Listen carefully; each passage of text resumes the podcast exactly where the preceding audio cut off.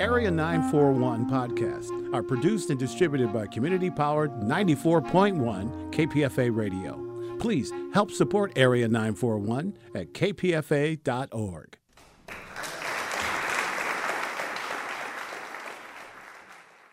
I'm Richard Walensky. This is K P F A's Bay Area Theater Podcast, featuring stage reviews along with extended versions of interviews heard on Arts Waves on Cover to Cover. My guest is Josh Costello, who has just been named the new artistic director of Aurora Theatre Company in Berkeley. Josh Costello has been the literary manager and artistic associate at Aurora Theatre Company since two thousand twelve. Before that was the director of education at Marin Theatre Company, directed several shows including Ideation, both at San Francisco Playhouse and in New York. Also Eureka Day, which was maybe my favorite show of the season at Aurora, which we'll talk about in a minute. Uh, I've seen a lot of shows at Aurora, and sometimes it feels like Aurora, even though it uses the same top talent that Marin, S F Playhouse, A C T, Berkeley Rep, Theater Works use, doesn't seem to get the kind of publicity that these other theater companies get. Is it because it's a little smaller, more intimate? Yeah, we have one hundred fifty seat space, um, and it's in a thrust configuration, so the audience is always right there, right up in front of the, the actors. The actors are right in your laps, pretty much. It allows us to do this really detailed, nuanced acting, which people really appreciate. It really uh, allows us to tell stories with a lot of subtlety. And I think the people who know about us absolutely love us. There was a lot of talk through the process of applying for the job about Aurora, you know, shouldn't be the best kept secret. We should be the worst kept secret in town. Right. Uh, and so there's been a lot of talk about what that means and, and what we might do going forward. And one element I found in seeing the Creditors, and every time I've been to Aurora, except sometimes opening night, the audience is very old. And I'm watching this and I'm seeing great performances, and I'm seeing a median age of seventy. How do we bring it down? What are your plans to bring people, younger people, into the theater? Sure. Well, first I want to say we have a remarkable audience. We have a very loyal subscriber base who are incredibly intelligent and engaged with the world and really thinking about the issues that our plays are, are talking about. Whenever we do a talkback, they always have fantastic questions. And so I, I really do love our audience. But I also agree that we have done a better job over the last, you know, couple of decades in bringing in the older audience, and we haven't focused as much on bringing in younger folks.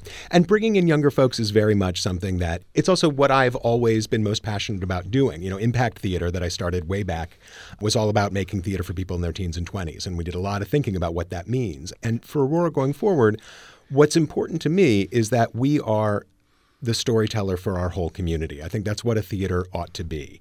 And I think the way that you do that is you tell stories that address the issues that people are talking about in the community anyway, right? You tell relevant stories. Whether it's a classic play, then you're bringing out the themes that resonate today, or whether it's a brand new play like Eureka Day that really speaks specifically to this community and specifically to, to the issues. You know, that was a play about Berkeley parents, entitled Berkeley Parents, and uh, and vaccinations, right? And, and the, the debate around vaccinations. And so people who were parents, you know, people in their thirties, people in their forties, heard about that play and said, oh my gosh, I can't miss that. I've got to be a part of that conversation.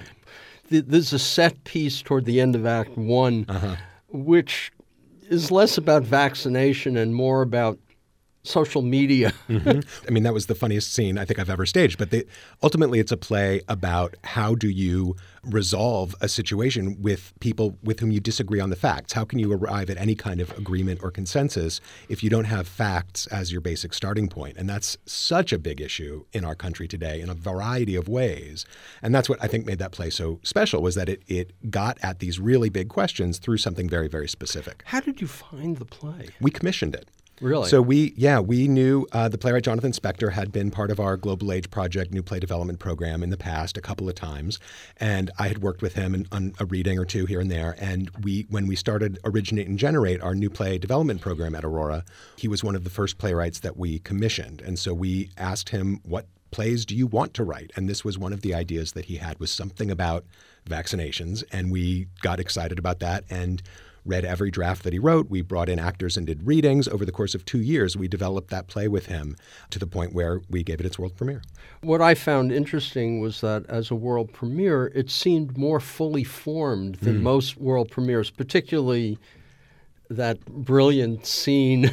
That scene, so you're talking about a, the, the Facebook scene where they, right. they the characters are having a town hall, a virtual town hall on Facebook, and the Facebook comments are being projected by video on the set behind them. So you can read along with what uh, is happening in the comments section. And it is the worst cesspool of Facebook comments that you could ever possibly imagine. And it's and it's hilarious, but also, you know, it, it points to something about what's going on today. And to do that, you know, that was a very difficult scene to achieve technically. And And we were able to use our funding for this Originate and Generate new play development program at Aurora to actually bring in our video designer and the actors and the playwright before rehearsals even began to spend some serious hours in the space with a video projector, with the computers, experimenting with how to make that scene work so that Jonathan could then go back and rewrite the scene based on, you know, real information about how it would work on stage rather than sort of trying to guess at it and then fixing it in rehearsal as we went. As the director, what was your role between the actors and the playwright and the designers? The director is always the one who's trying to keep an eye on what is the story we're telling and how are we working together to, to tell it. And so everybody has ideas. Everybody comes in with their own take on the material. That was a play that put the characters against each other in a in a pretty, you know, powerful way. But also we had to believe that all these characters had each other's best interests in mind, right? They're all good people trying to do the right thing. And so my role was really about hearing everyone and helping everyone articulate what story we're telling and helping Jonathan figure it out. You know, he and I, you know, spent a lot of time over the last two years developing the play and going out for beers and talking about various drafts and, and what should be in and what should be out. Tom Ross, the artistic director, was very involved as well and had great ideas. So it was a it was a real group effort to bring that together. And Jonathan's a brilliant playwright. Is it going anywhere? It is, yeah. Jonathan, you know, he he has an agent now as a result of this. There's nothing I can say right now, but there will be more productions of Eureka Day coming up. When you applied for the job, you're a white man. Was it a little bit easier once A C T and Berkeley Rep chose women? It's something I've certainly thought about, and I, I feel like as a white man in this business, I've had a lot of opportunities over many, many years that maybe, you know, I have realized, I've come to realize that maybe other people might not have had. And I, I hope that I've, you know, taken good advantage of them and done really solid work with the opportunities I've been given. But I recognize that not everybody gets those same opportunities. And so I feel like going forward, it's it's absolutely my responsibility to make sure that those opportunities are going to be available to people who might not have had them in the the past. And uh, that's something that's incredibly important to me going forward at Aurora. And that means directors and It means playwrights. directors, playwrights, designers, actors, everybody, yeah. Aurora does something else that very few companies do. Occasionally A C T does it, or at least under Carrie Perloff they did it, which is bring in shows from the canon. This season there's two shows from the canon. Um, and usually there are multiple shows from the canon. Um, I assume you'll continue this? Sure. I mean, I'm I'm particularly interested in new plays, but I also love Shakespeare. I love Oscar Wilde. I'm directing The Importance of Being Earnest next, and, and I, I certainly expect that Aurora would continue doing classic plays once a season, from time to time. I'm not sure exactly how often. But the focus is going to be on what do these classic plays have to say today. I never want to do a play just because it's a great play, right? I don't want to say, oh, this is the same great play you saw when we did it fifteen years ago or when so-and-so did it ten years ago. I want to do it because this play, even though it was written one hundred years ago, even though it was written four hundred years ago, the themes of this play are resonating with our community right now, right? We are not separate from our community as artists, right? We're all dealing with the same issues. We're all fighting the same battles. And we want to bring our experience as members of this community into our art. And when we're doing a classic play, it's about claiming that play for this exact moment in time and this exact community. Josh Costello, what exactly does that mean? I mean, you're not going to change the play. Mm-mm. Every time you do a play, you're making choices, right? You're making choices about which character is in focus at which moment in the play, what line is going to stand out, and what themes is this production going to focus on through the design, through the casting, through the staging, through every aspect of the production. And so it's about looking for, you know, with Importance Being Earnest, it's coming up right now. And this is a play that is a comedy. And famously, Oscar Wilde wants you not to think too hard about what the deeper meaning might be, right? If you look for the symbol, you do so at your peril. And it's a play that's very, very silly. And there is something about doing a play that is very silly. And the, the nature of the comedy in that play is actually quite subversive. It's all about saying the opposite of the expected thing, and then we laugh because the opposite of what's expected turns out to be more true than the expected thing, and it reveals how false Uh, the expected thing to say actually is, right? That's something that I think is really wonderful. And and bringing people together to have a chance to laugh at ourselves in that way is something that I think can be quite contemporary. And, you know, when you see the cast of this play, it's going to look different than than a lot of other productions of The Importance of Being Earnest. It's a much more diverse cast than uh, than you might have seen in other productions before. And I'm really excited about the amazingly funny, talented people that we have bringing this story to life. So it's going to be more a colorblind... color-conscious casting, you know, more than colorblind. You don't want to uh, minimize the the contributions that people bring based on their backgrounds, right? Everybody has a different point of view to bring, and you want to really honor that and value that and have it inform the production. How far along are you on that now at this point? Earnest? We're finishing up casting now. We, we've had our first major production meeting with the designers. We start rehearsal in March. Being a thrust stage is very different. And being at Aurora, as someone with hearing issues, it's particularly difficult for me when someone is turned away. Mm-hmm. Uh, I talked to Tom Ross about this, and he said that it's something that he has to impart to the actors over and over and over again. And in fact, the choreography of the play itself has to reflect that. Is that something that you work with specifically in the same way as Tom does, you think? I do. I love Aurora's thrust space. I think it is the most exciting space to work in in the Bay Area, and I've, I've directed at a few other theaters, and I, I really love uh, working in the thrust. And it's partially because not only is the audience so close to the actors, but because you do have audience behind you all the time, right? There's audience on three sides of the actors. You are forced to, as you said, choreograph the play in such a way that, that people have a lot of reasons to turn around, right? People are moving, people are changing places. There's a lot of reasons for people to move. move. And the nice thing about that is that every time an actor changes positions on stage, you're telling the audience that something has changed in the relationship, right? It's it's a, it's the next piece of the puzzle. It's the next beat in the story, right? And so because you're in the thrust space and you have to move them more, it gives you a more granular ability to tell that story, to say now something else has changed. What now we're in a new dynamic. Now we're in a new relationship. And so, yeah, you're moving people around so that people get a chance to hear everybody and people get a chance to see everybody's face. But it's also, it it, it helps tell the story, and I think that's part of what makes our plays so powerful. Uh, when you're talking about making things contemporary, there's obviously the fear that when you're developing a play or when you're developing a season, that a year, two years from now, things will have changed. And some theater companies I know kind of have to feel they have to throw that away simply because things change too fast. You got really lucky, I guess, with Eureka Day, and it sounds like you're going to be really, really lucky with Actually as well. Mm-hmm.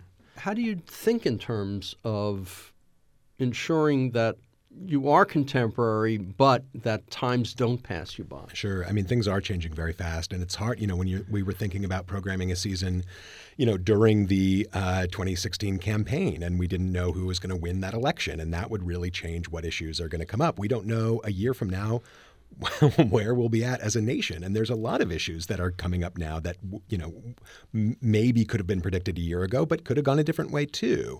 So that's always something we're thinking about. I mean, I think both Eureka Day and Actually, which is a play about potential sexual misconduct on a college campus, you know, those issues, vaccinations and issues around sexual misconduct, are unfortunately sort of perennial issues in our society. And I think there is always something in the news about one or the other of those.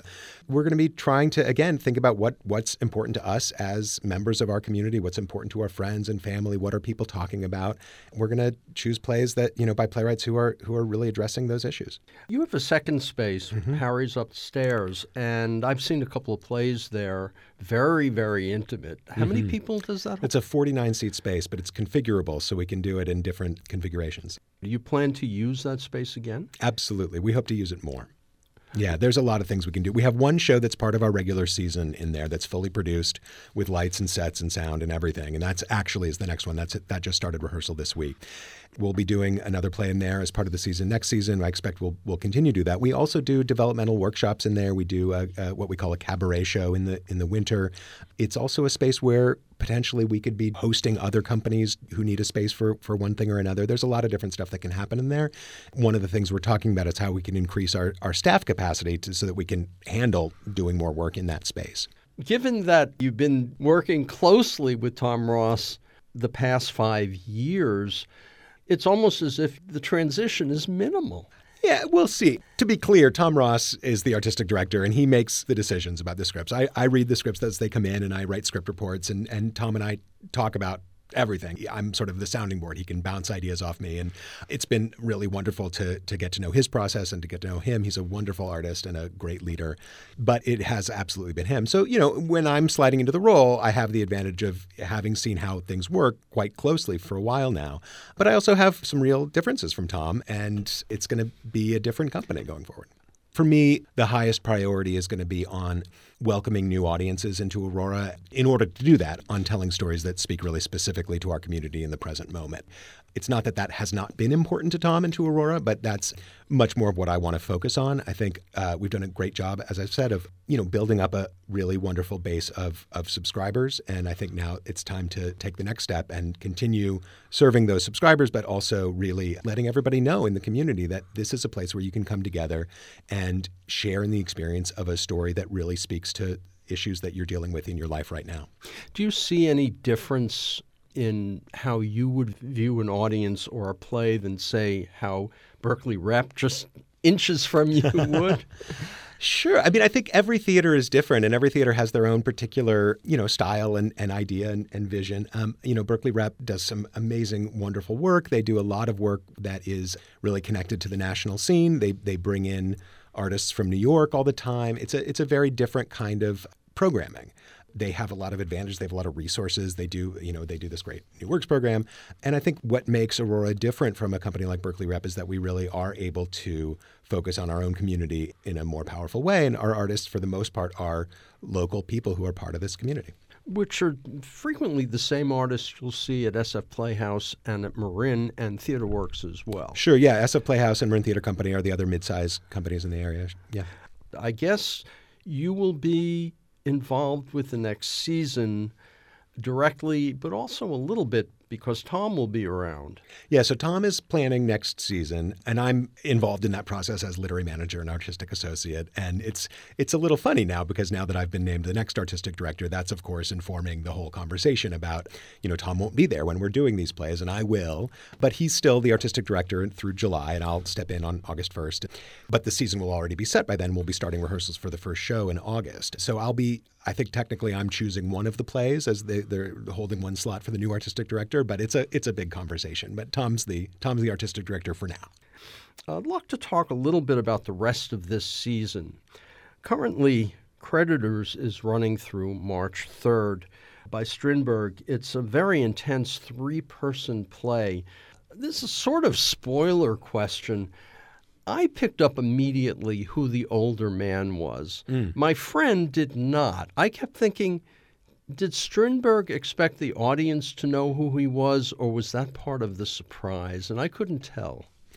I'm not sure what Strindberg intended for that. That's a great question. Uh, I think I think some people pick up, up on it pretty quickly, and other people, it's a surprise when it's revealed later on.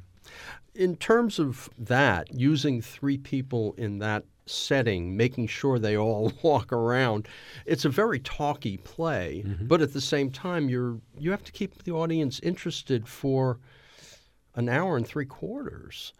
Was that an issue going in? I think with a play like that, you need a cast of people who are great with language, who can really bring out all of the nuance and all of the meaning in these words, because it is. It's a play about language. It's a play where language is used to manipulate. Language is used ultimately to, to really hurt someone. And so you've got to have actors who can bring a level of specificity and a level of nuance to each moment and to each line so that you're able to track that process of the words landing on the other actor and infecting them and informing the next line that they say and being able to follow that so that it's it's regardless of the staging. I mean, the staging is absolutely a part of it, but it's about how those words are landing on a person. And when that is brought out in such a clear way as these actors are able to do with Barbara Damashek's wonderful direction, uh, it, it hopefully makes the play engaging on a moment-to-moment level. Strindberg we know from Miss Julie, uh-huh. but some of these other plays are lesser known. Sure, yeah. I mean, I, I keep a list of, of classic plays that that we, um, you know, might do someday, and I keep track of, you know, when what other theaters have done and, and you know, how, what the cast size is, because often that's a limiting factor. And so Creditors is a Strindberg play. It's not that well known, but it was it was Carrie Perloff's first play at A C T a while back. Um, so the play has been done in the Bay Area before. It's a three-actor drama that that is um, on a single set, and that makes it relatively straightforward to produce. And so we were looking for a play that would fill our season and that would fit well with our season, that would have a certain level of quality that, that we like to bring to Aurora, and that would be a powerful story. And so this one sort of fell into place for those reasons. Is it one you would have picked? It's an interesting question. I don't know. This one, the play has a lot to do with misogyny. It's very much, you know, Strindberg talked about his own misogyny as something that he acknowledged. And the play, I think, tells a story about a character who is very misogynistic. And this is clearly not a hero in the play, right? This is this is presented as something very negative, but it's also spending a lot of time just living inside this very dark, dark place. And so I had questions for Tom when we were talking about the plays about, you know, what is this play actually saying about this? What is it? How is it moving the conversation forward? Is it just going over, you know, the same ground that, that has been gone over by Neil LaBute or, or, or what have you? I'm very glad that we're doing the play. Audiences are really, really enjoying it. From my perspective, watching it, of course, I'm coming up with the same questions. Mm-hmm. And my friend kept going, you know, I don't want to put any any judgments on it because, of course, this is another society and a mm-hmm. different time. But as you watch it, you're trying to sense exactly what Strindberg's position is yeah. with regard to women and right. power right. in a relationship. Well, and the nice thing is that he writes the, the female character in this play with such power and, and grace and, and sort of agency on her own. And I think the performance uh, that Rebecca Dines is giving is, is really remarkable. And, you know, Barbara Damaschek talks about, the director of the play, talks about this being a play that really goes deep into what that misogyny is. And it's something that has been such a big part part of our society for so long and still really is a part of our society today. And so a play that gets inside that kind of behavior perhaps has something relevant to say about it. The next show up is Actually by Anna Ziegler. Came from New York City Center twenty seventeen. How did you find it? We're familiar with Anna Ziegler for some time. I think she's a really amazing playwright. We've been looking at several of her plays, and this was not the first one that we thought about doing. And we haven't Uh, chosen one of her plays yet, but each of the last couple seasons, they've been high on our list. And so when this one came out and, you know, I was able to to get a copy of it and read it and found it really, really powerful. And when we were putting the season together, this one felt like a good one for Aurora to do. When you walk into Harry's upstairs, what do people see? Every configuration is different when we go into the, we call it the Dashow wing. I think it's Harry's upstage in the Dashow wing. And that's a space that was built for, you know, rehearsals and for parties and events. And then we realized that it could be used as a forty-nine seat theater. And so we build an audience in there in, in various different configurations. So sometimes it's, you know, in the alley configuration with the audience on two sides facing each other. Sometimes it's theater in the corner, sort of the audience wrapping around, almost like in our, our main stage. And sometimes it's an end stage proscenium configuration. And so for this one, that's what we're doing. We did it once before for a play called The Letters, uh, which Mark Jackson directed a few years ago. We're going back to that configuration where the audience is all on one side on platforms and the stage is on the other side. And we're building a set. Uh, Giulio Perone is designing the set. It'll be a proscenium stage, so it'll feel like a, a traditional theater for this one, for a change. And there's a man and a woman. He's mm-hmm. black, she's white. They were both in college at Princeton, mm-hmm. right? Mm-hmm. That's right, yeah. What Anna Ziegler does, I think, better than anybody else is she has a style of writing where the characters can go in and out of scenes where they're they're talking to each other in the middle of a scene and they're narrating the story to the audience at the same time. And they're able to go back and forth between those two levels of reality with a really wonderful sense of poetry and of, of connection. A lot of playwrights experiment with that kind of writing, and I feel like Anna Ziegler really owns it. And they are telling a story of how they met and an incident that happened between them early on in their, in their college careers that has led to a sexual misconduct hearing at the college to determine whether there was a violation of the school's sexual misconduct policy. And as they tell the story, you hear from both of them, and you realize that this is a story that is about a lot more than did this happen or did this not happen? It's a lot about how young people present themselves in society, how young people present themselves, how young people learn about themselves. It's really a, a, a deep, complicated, fascinating, beautiful play. When you're doing a show in the smaller theater, the uh, run will run longer? It does, yeah. Uh, two months? About that, yeah. Yeah, it depends. It's it's often we often end up having to extend these shows quite a bit because a lot of people want to see them. And I guess it's easier to, to extend if you don't have another thing coming in. Exactly. Yeah, we're a little bit more open-ended in the other space. Do you only allow for one extra week? For extensions on the main stage? On the main stage, we have room for two extra weeks. And occasionally we, we go there. We often do one extra week and sometimes we do two. And that's determined by ticket sales. Mm-hmm. Yeah. Uh, the next show is your show. Your baby, uh, Importance of Being Earnest. Oscar Wilde. Oscar Wilde. Okay, so people walk in and they see a drawing room with a lot of people in it. How does it open? We're going to have a lot of fun with the set for this one. Nina Ball is my scenic designer. I think she is uh, just one of the most talented uh, scenic designers anywhere. I've worked with her before. She's worked at Aurora a bunch and all the other uh, theaters in the Bay Area. She's fabulous. And um, she is designing a set for this play that is inspired by the Art Nouveau movement. And it is going to be a little more abstract than you might expect for an Importance Being Earnest. It, it certainly will have some furniture and will feel a little bit like a drawing room, but it'll have that sort of remarkable um, spirally filigree of the Art Nouveau look that's going to be in an archway upstage and spreading down across the floor and into the furniture. It's going to be a little bit more abstract than than you might be used to. It's going to be very beautiful. How many people are in the play? Uh, about eight. What's the setup? This is a play about a couple of young men who are good friends, Algernon and Jack. And Jack is in love with Gwendolyn, who's Algernon's cousin, but he has been pretending to have the name Ernest and be his own brother. When he goes into town, he goes by the name of Ernest so that he can get into trouble as Ernest, and his real name, Jack, does not get tainted with the trouble that he gets into.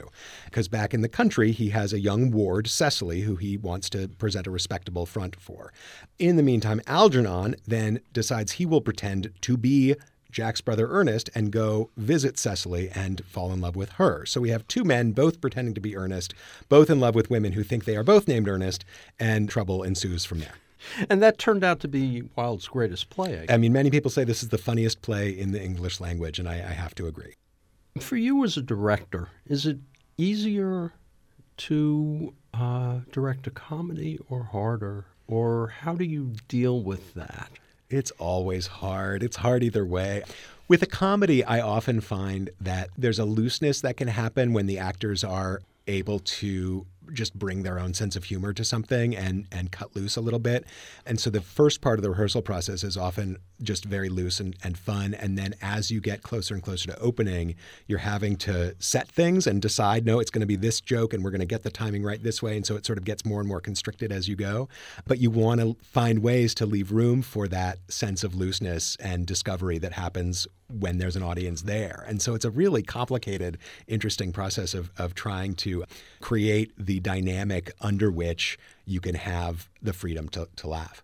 I would think that on some level, even though previews are always important, mm. for comedy they're more important because you can see when things land. Absolutely, absolutely. Yeah, for, for I mean, you want to talk about Eureka Day, the first preview of Eureka Day, the first time an audience saw the the Facebook video scene that we were talking about, the audience laughter was so constant for a full, like, seven minutes. I've never seen anything like it. We had to rewrite all of the, the cues, the video cues, to spread out the laughs more. We had to make it less funny so that the actors could hear important dialogue uh, plot points being made by the actors, right? It, I've never had to do something like that before. Well, you had two things going on at once. You had right. the, the actors talking, and then you had at the same the text time above, the text yeah. coming through. Mm-hmm. And the text was absolutely hilarious. Mm-hmm. Mm-hmm. Yeah, and so we intended for the laughs to run over the, the dialogue in a lot of places, but there were a few lines we needed the audience to hear, you know, so it was, it was that was a really interesting process for people. Well, it's not a problem you're going to have with Oscar no. Wilde.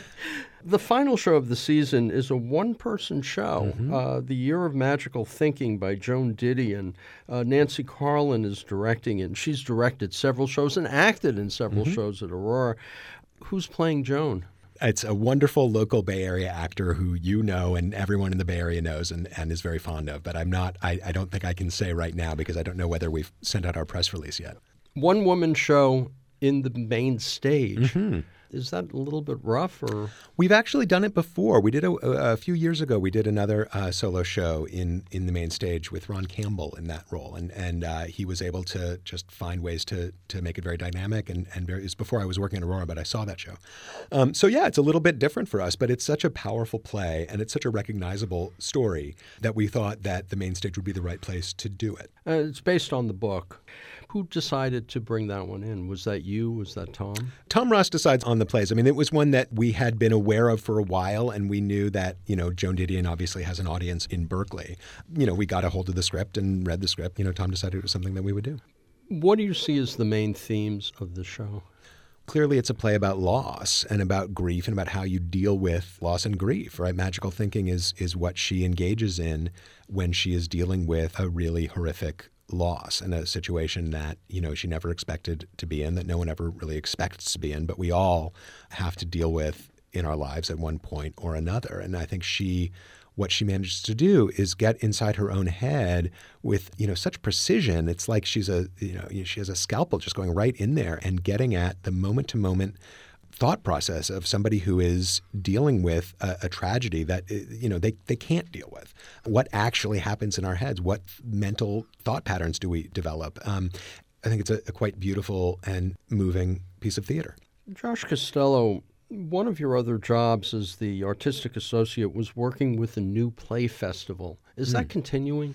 We are absolutely continuing Originate and Generate, our new play development program. Yes, we have commissioned Christopher Chen, who's a, a local playwright who's starting to build a really big national reputation. Fantastic playwright. He has a play that he's written that we um, we are developing um, just along the same lines as we did with Eureka Day, and we're really excited to bring that one. We've also commissioned uh, Brittany Fraser and, and Margot Hall, two other local artists, um, to do another project. Both of those projects are going to continue uh, going forward.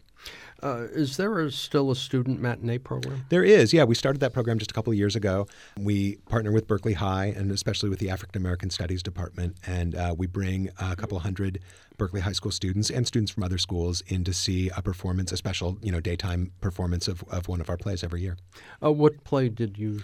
Most recently, we did Detroit sixty-seven, which is a play by Dominique Morisseau about the riots in Detroit. It was a lot of students from the African American History Department at Berkeley High, and they really connected with the play. We we send uh, one of the actors into the school beforehand to each class that's attending to lead a workshop introducing students to the historical and cultural context of the play and also giving them a personal connection to one of the actors. And then after the play, we do a talk back right then uh, with the cast, and then one of the actors goes back into the classroom a couple days later so that they can sort of debrief and, and answer questions from the students. And then the students do projects and write letters, and it's it's a really amazing program. What do you do about trying to get kids into plays like The Creditors or uh, Earnest? You know, I think the student matinee program is great because it gets them in the door, right? And so that's a starting point. At least they've they've come in the door. I think it's I think it's a, I think Creditors is a tough sell for for teenagers. You know, um, I think the problem is that as a culture, we have not been putting the kind of value on theater that I think it deserves. I really believe in the unique and visceral power of live theater to move people and to change people's lives, and I think that young people, you know, we do some children's theater in our in our society. We don't do a lot of like really high quality theater for people in their teens and twenties. That's always been something that I feel like is is contributing to the to the problem, where if you don't have meaningful experiences with theater as a young adult, as a young person, then it's harder and harder to get those people to come back and become Uh, ticket buyers and subscribers and board members and donors later on in life, right? So I really think it's important that theaters find ways to to attract younger folks into the doors. And I think the way you do that is, again, is again by relevance, that then when they see a play, that they f- they're coming into a space in the lobby, they feel welcome. They don't feel like it's somebody else's space. When they sit down in their seats, they feel comfortable. They f- they're being treated well. They're not being like, you know, uh, acted like, you know, sometimes people talk about, you know, young folks coming into a theater and feeling like, you know, everybody's, well, what are they doing there? You know, you want to feel like you're welcome. Um, and then when you see the play, you want to recognize something of yourself on stage, whether it is a classic play or whether it is a brand new play. You want to recognize something about your, your own life, something that means something to you. And I think the more you do that, I think it's a long process. I don't think it, one play is going to solve it, right? I think it's got to be a sustained commitment to telling stories that speak to people right now. And the other part of it is that I know when I was growing up, the first plays I went to were all musicals on Broadway because sure. I was in New York and my parents went. It was only later that I began to appreciate more than musicals, mm-hmm. staged plays, because that's the heart of theater, I think, is the play. I mean, people love musicals. You know, there's there's that, there's nothing wrong with it. It's not what I'm passionate about, but people love it. And, and yeah. Do you ever see Aurora doing a musical? I'm not going to put anything off the table. Um, it's it's not it's not going to be a priority to look for one. But if the right story came about and and somebody came to me and said, "Hey, here's a musical," you know, occasionally, you know, a director like John Tracy will come to us and say, "Hey, you know what? What about we do this musical, but we do it an Aurora way? You know, let's find a way to make this an intimate, specific, nuanced, powerful story that's told with music." I'm open to that. In terms of casting, you have the Bay Area. Do you ever bring in people from outside? Once in a while, usually when there's a really specific need that the story absolutely requires an actor of a particular type, that there might be people who fit that in the Bay Area, but they're, you know, they're already committed at some other theater, and there's just no other way to do it without the right exact thing. Then occasionally we, we bring somebody in from out of town, but for the most part, we use local local people. Josh Costello, you've been doing all this since you got a, a two thousand three M F A in directing and a B F A in ninety-six from Boston University. How did you get involved in theater? Oh, man, a long time. I got involved in theater very young. I went to Berkwood Hedge School here in Berkeley, and our fifth and sixth grade drama program was run by the Blake Street Hawkeyes. Do you remember the Blake Street Hawkeyes? This was a group, this is where Whoopi Goldberg came out of. They they had a, a little theater in like a machine shop on, on Blake Street, right below Shattuck. And they did all kinds of crazy, you know, original musicals and comedy and, and wacky things. And they did plays with our, they wrote original plays for our fifth grade class to perform in their space. And I just fell in love with it. I fell in love with the whole process of working with a group of people on a project together, and and then uh, people coming to see it. It was something that meant a lot to me going all the way back to fifth grade. And in, in high school, I, I you know I went to El Cerrito High, and I was the you know big theater nerd at El Cerrito High. Started to realize you know how. not only how much theater meant to me, but how many of my peers didn't have a connection to theater, right? How many of my peers, you know, I had my friends who were theater kids, and that was great. But then most people in my generation just really didn't have any connection to theater. And I started thinking all the way back then about why is that? What is it? How can we make theater that's going to really speak to people of my generation? And so that's my whole career. I've been trying to answer that question.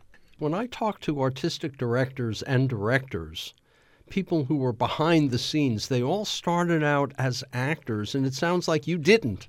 Oh, no, I was an actor in, in fifth grade, yeah, and I was an actor all the way through high school, too, okay. yeah. I mean, I started directing in, in high school, but I was I was an actor for a while. Yeah. But you knew pretty well from the beginning that that you were going to be something else. Everybody else knew I was going to be a director. Yeah, I think I th- I really thought I was going to be an actor. I was actually, I went to the to Boston University's theater program as an actor, and they they had at the time, they cut half the class after sophomore year. So I was cut from the acting program. And, you know, I went and cried in the park when I got my letter and everything, and, and switched to directing at that point. But it was also the kind of thing where all my friends were already doing directing, and it was an, a very natural switch for me, and and much more in line with who I actually am, as it turns out.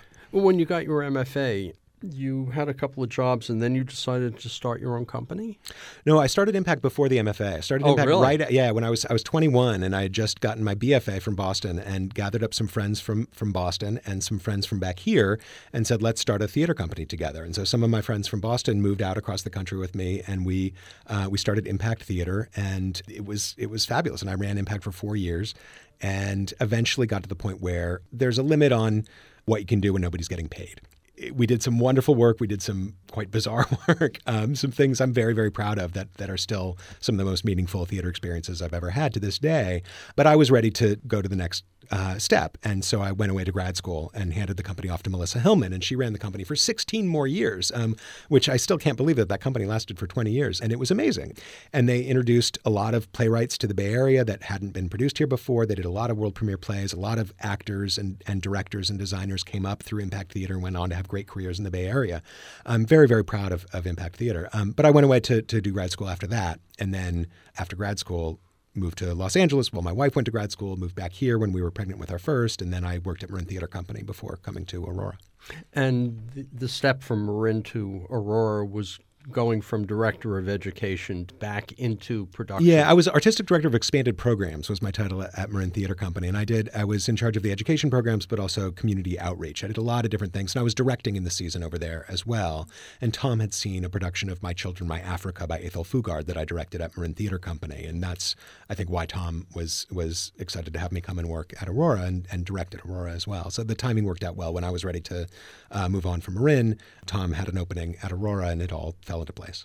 And you've also done some playwriting, Little Brother, which was a custom-made yeah. um, Cory yeah, Doctorow's a, piece. Yeah, it's an adaptation of the young adult novel by Cory Doctorow.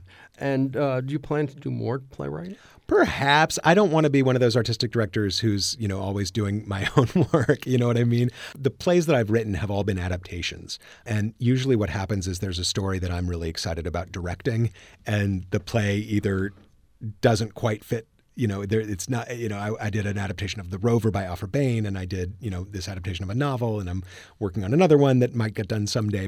I'm much more excited to commission playwrights who are real playwrights and who are really good at this, and this is what they do. And and I'm excited to be in a position where, where I'm going to be able to reach out to playwrights and say, hey, what do you, what do you got? What do you want to do? Here's some ideas. Let's let's make some theater together. And so that means you're pretty much going to do directing just at Aurora? We'll see. We'll see. I have in my contract, they allow me to direct one play uh, somewhere else each year if, if the right opportunity comes up. So we'll see. Well, you were directing one play a year. Are you going to move up to two or three? No, I'm just going to do one a year at Aurora. I think there's so many wonderful directors in the Bay Area that I want to bring in. And I, I, I one, one is enough for me. How many plays a year does Aurora do? We do six fully staged productions per year, five in our main stage, one hundred fifty seat thrust space, and one in the Dash Out Wing. So the next season, Tom and you were working on together. We're working on it right now, yes. We're waiting to hear back about the rights to various plays. We've got a few plays already lined up and uh, trying to trying to put it all together. It's always a challenge. And Creditors runs through March third. For more information, you can go to aurora theater dot org.